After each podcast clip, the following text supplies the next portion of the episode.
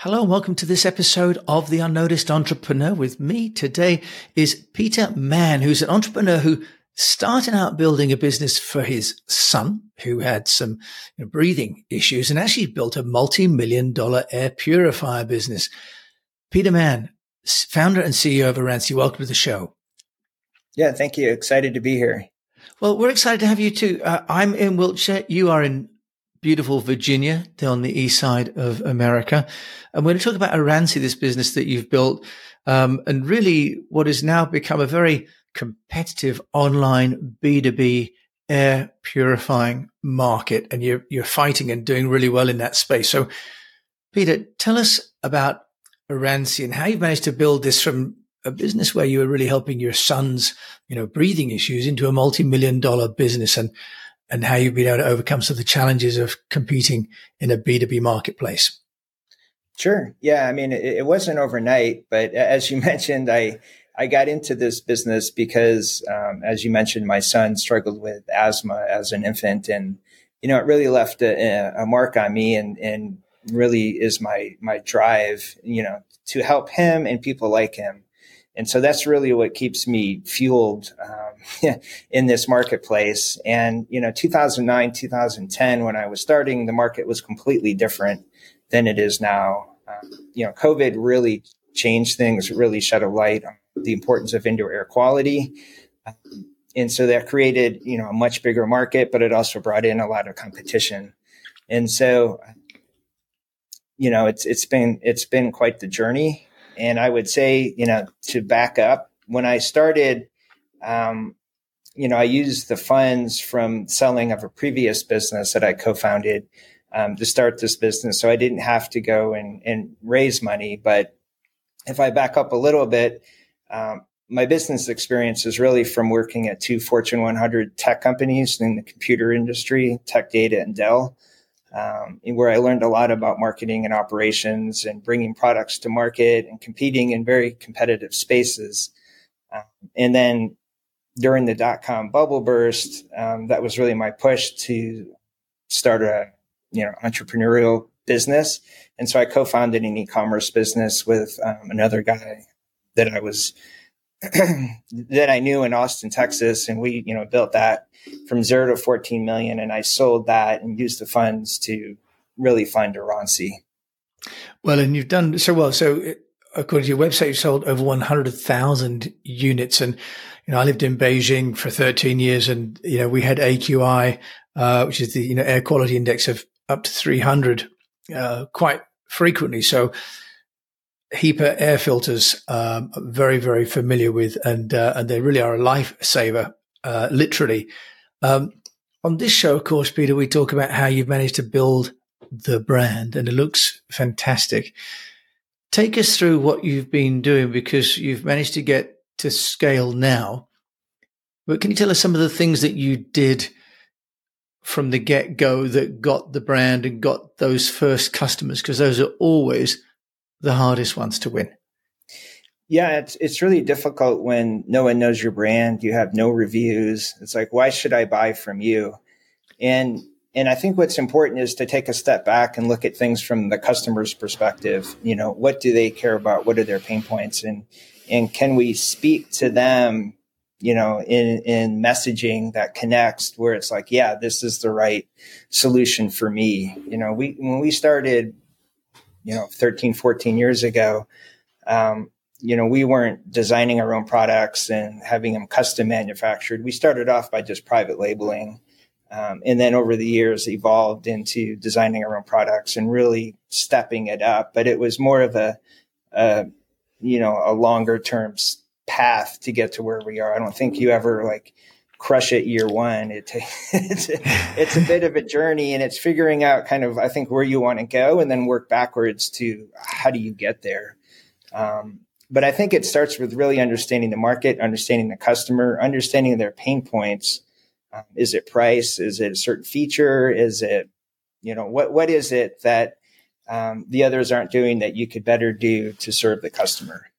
I'm interested, Peter, because you started off with this as a business to, you know, serve your son, but now you have Oransi really talking about B2B. So why the change from, if you like, the consumer focus to the business to business focus?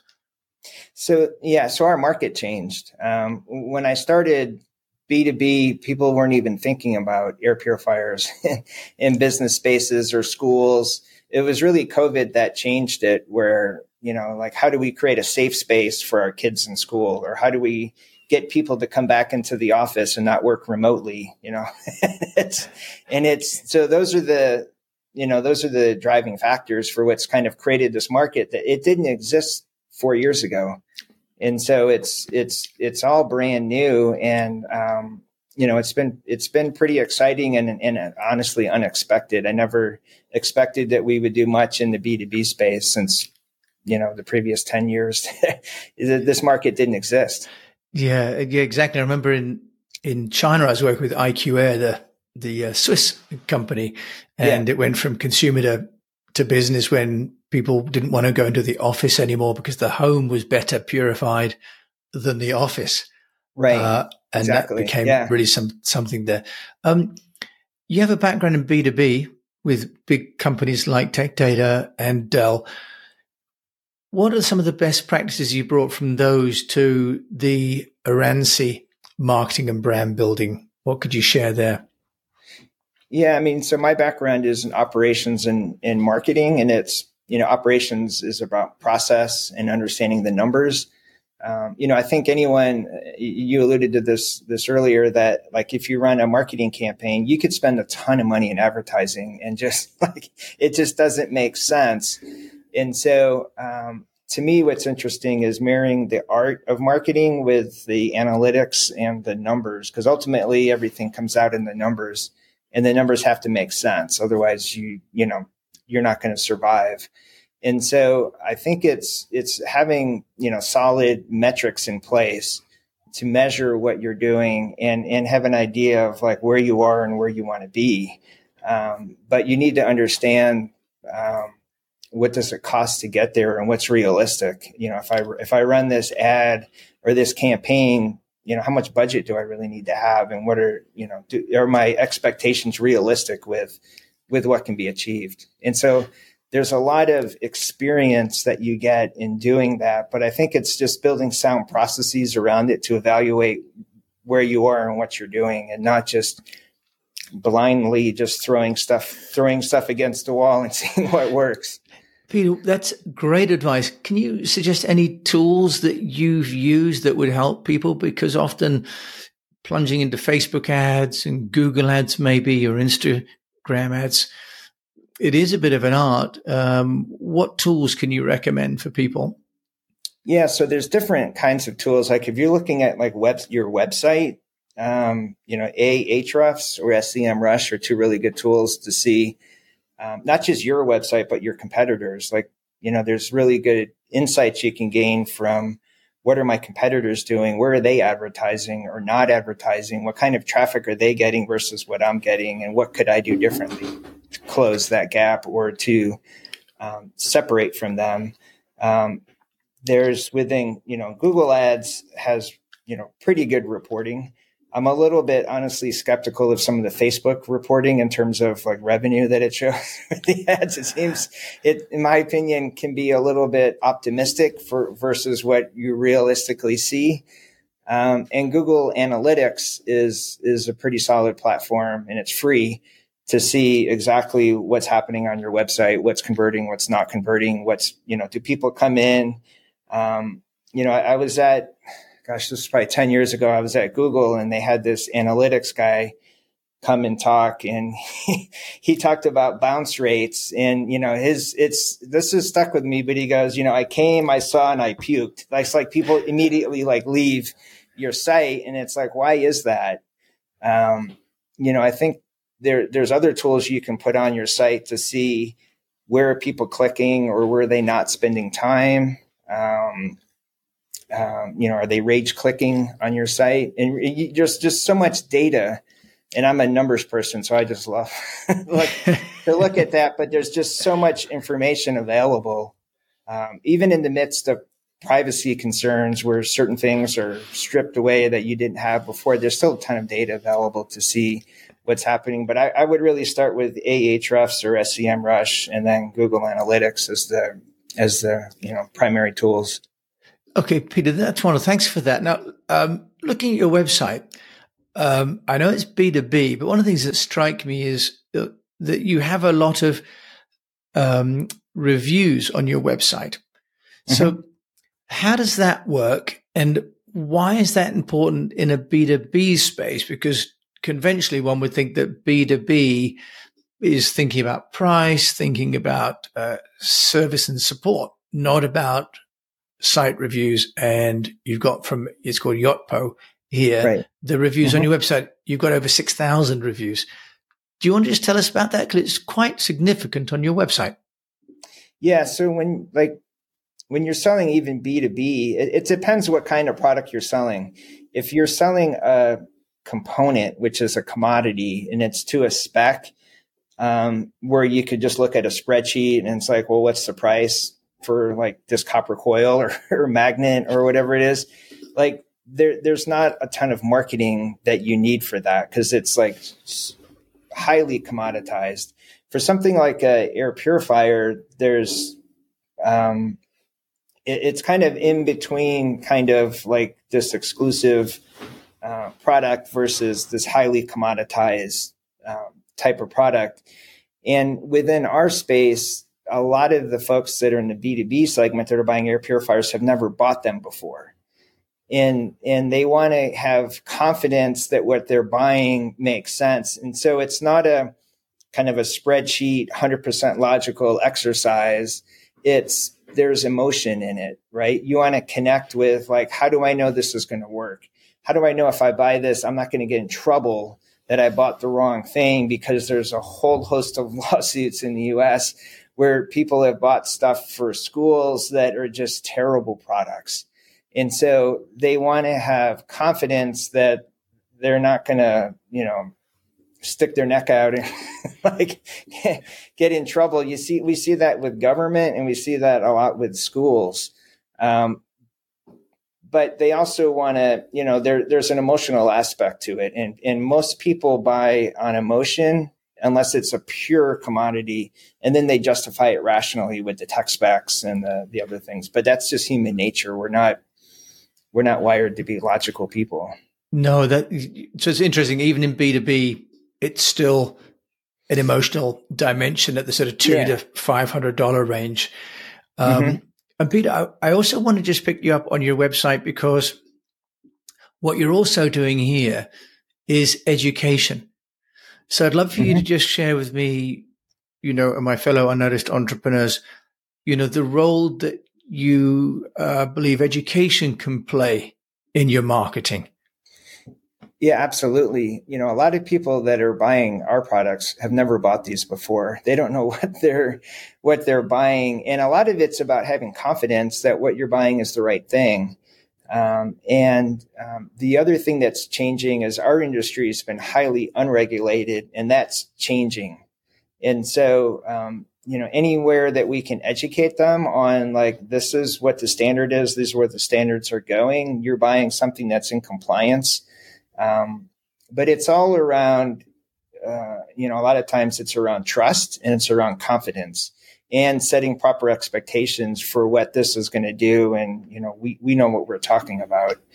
Um, you know, if you just see a spec sheet that gets thrown up, it's like um, with just basic information and a price, there's really aggressive marketing within our space because it's so competitive and it's just kind of like, I think we've seen enough people get burned that, um, you know, they want to buy from someone that they trust. I mean, ultimately business is about trust and relationships and they want to work with someone that they trust. It's really kind of that simple. It's hard to do, but that's ultimately kind of what's behind a lot of it. Okay. No, I think that that's wonderful. That's wonderful. And to see how much energy you're putting into that. Another aspect of air purifiers, of course, is sustainability. Mm-hmm. Peter, what role is sustainability playing in Oransi marketing and how you're leveraging, uh, you know, whatever you're doing in that category as well of consumer concern? Yeah, I think for us, that's a huge focus going forward. uh, we're in the process right now of reshoring our manufacturing. And so sustainability is around um, making the product in an environmentally responsible way. Um, it's about uh, right to repair is becoming a really big issue um, in the US. And that's if you buy a product and it breaks, like how do you get it fixed? And like, or does it end up in the landfill? Um, and so by us manufacturing here, anything that breaks, we bring it back, we can fix it and send it right back out. Um, I think that's going to be really unique in the marketplace because almost all of our competitors are, are made in China. They don't have a way of fixing um, something that goes bad.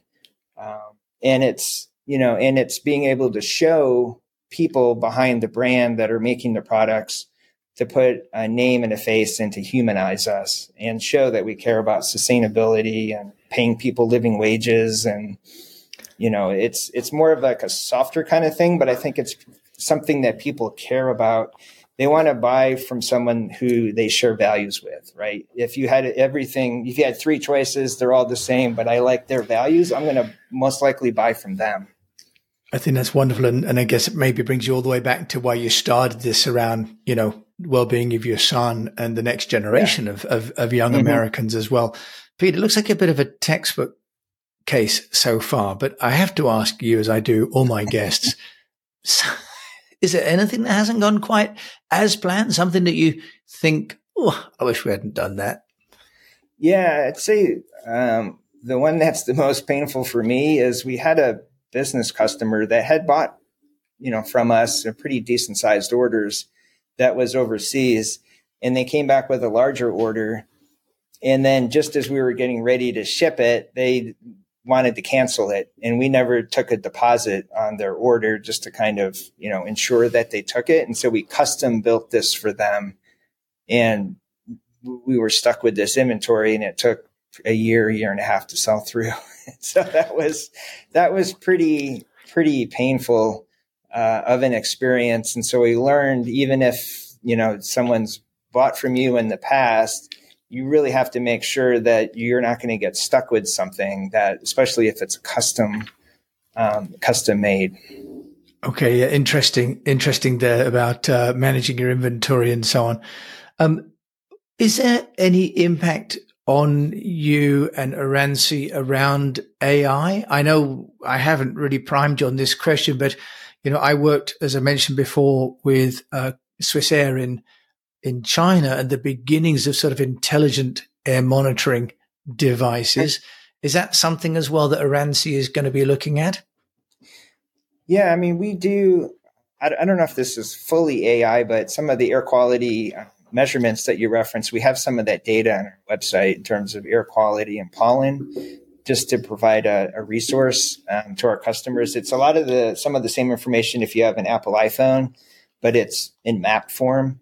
Um, but AI, I think what we've used it more internally is more of a productivity tool. So, say on marketing, you could describe a situation or describe what we're wanting to do, and it can come up with some really good ideas for messaging or um, different ways of seeing something that like oh that never occurred to us or or points to bring up um, yeah so that's kind this of the, uh, the pollen yeah. air quality stuff and so that's um, you know we source that from a company the same company that apple gets the information from uh, it's actually owned by Google now,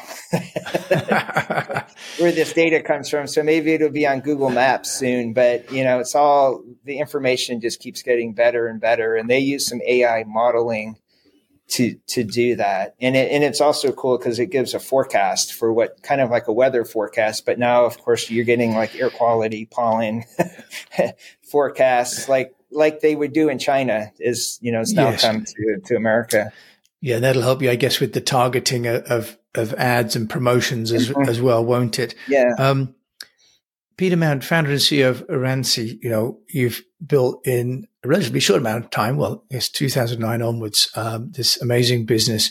Um, if there's something that you think has really moved the needle for my fellow unnoticed entrepreneurs, what what advice would you like to share? Yeah, I would say, and this is from Seth Godin, who's a marketing guy. Um, I think I, would get this as marketing. Not to, I don't know him, and but it, it's really helpful to, um, you know, know how to market. And I would say it's build marketing into your product because you need to connect with who you're selling to. And if you can build it into your product, even though it's more expensive on the front end, it makes your advertising costs and your down the road costs significantly less. And so, um, you know, if you have an average product, it's really difficult and expensive to sell that. If you can make something that that's differentiated and really solves the customer pain points, it's so much easier to sell that product. And so build, take the time and build uh, marketing into your product. That is fantastic. That's plainly what you've done with your air filters over the Oransi. Peter Mann, if we want to find out more about you and uh, the company, how can they do that? Sure. Yeah, I'm on LinkedIn. So if you just search Peter Mann, M A N N, and then our website is oransi.com, O R A N S I.com. Peter, thanks so much for joining me and sharing with me what seems to be really a textbook way of building a brand that's bringing a lot of value. The time has really come too. I'm uh, slightly, unfortunately, I'm afraid, isn't isn't it? I mean, you're you're there to solve a problem, and the problem is getting bigger. So thank you very much for sharing how you're solving. It. Yeah, thank that. you. Yeah, enjoyed it. Me too. Well, it seems to have been uh, so quick. We've heard so much in such little time from Peter Mann. If you've enjoyed this show, do please share it with a fellow unnoticed entrepreneur. If you have time, please review it on your favorite player. Really, really helps. And until we meet again, I just encourage you to keep on communicating. Thank you for listening.